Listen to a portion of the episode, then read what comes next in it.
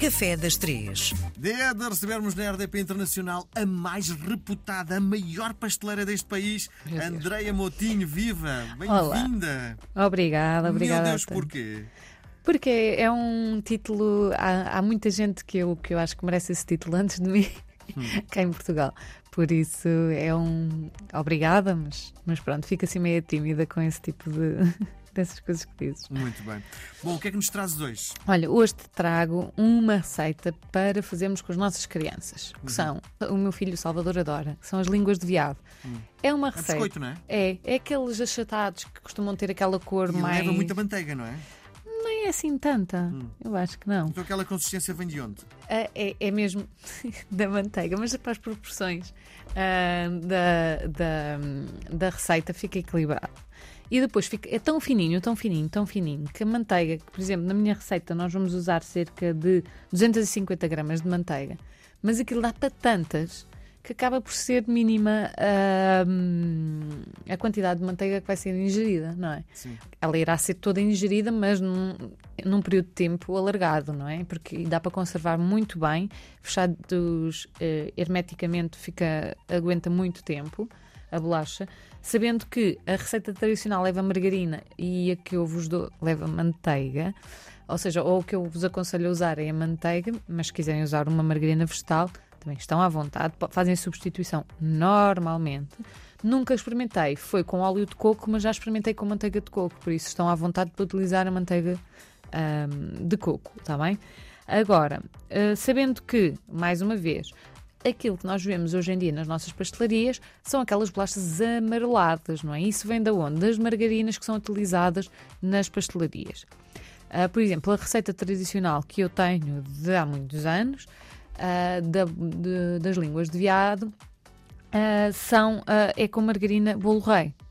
Ah, mas É assim que se chama margarina bolo há, rei? há uma margarina bolo rei, margarina massas, mas podem substituir por margarina massas sem problema nenhum.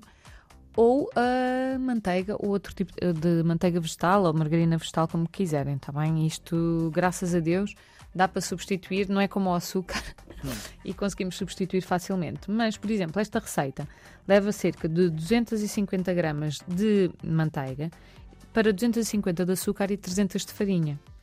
Os 5 ovos. Depois podem colocar essência de baunilha, ou raspa de laranja, ou raspa de limão. Atenção, que a raspa de laranja, a raspa de limão, não é de todo o tradicional. Vocês não vão encontrar isso nas pastelarias. Sim. É Mas já.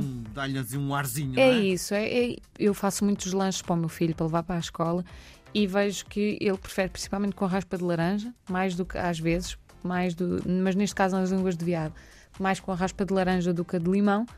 Ah, mas é uma coisa que eu, pá, eu faço no fim de semana e deixo aquilo hermeticamente fechado naqueles potezinhos e vou tirando com, conforme é necessário. Ah, aconselho vivamente porque é uma receita extremamente económica, ah, muito divertida de se fazer. A massa é muito hum, mole, ou seja, quando vamos fazer, ah, vamos, vamos ter ah, em casa, obviamente, vamos ter tamanhos irregulares, mas é isso que traz a diversão para Sim. casa. Sim. A Filomena Simões de São Paulo enviou-nos um e-mail fofinho. Cumprimenta-te, dá os parabéns por aquilo que estás Ai, a fazer. obrigada, obrigada. E pergunta: para quem está a dar os primeiros passos na pastelaria, quais são as receitas básicas que recomenda para quem quer começar a dominar o mundo? Olha, a começar a fazer estas receitas que nós vamos partilhando aqui, ir, ir ao site e ver eh, da RDP, temos lá as receitas todas, acompanhar ou, ou na minha rede social. Porque até agora eu acho que todas as receitas que tenho dado têm sido eh, fáceis de, de chegar lá. Tirando, obviamente, os macarrons, que a gente ou vai falar ou já falou, ah, este tipo de receitas mais complicadas, mas ouvindo o programa vocês sabem logo, olha, esta é mais complicada, se calhar esta não me aventuro tanto, ou esta é menos. Por exemplo, a receita de hoje é facílima. Para treinar o uso do saco pasteleiro é ótima. Ou seja, o saco pasteleiro, ah, o saber quando apertar ou deixar de apertar, esta receita vai dar água pela barba. E é muito simples. Pode também a tarte de amêndoa, que já falámos, a torta de laranja, que já falámos que o, o enrolar a torta é difícil. Ou seja, cada, cada receita que temos falado aqui tem o seu o pormenor. E depois, obviamente, se tiver dúvidas, nada como entrar em contato connosco e, e eu tento elucidar.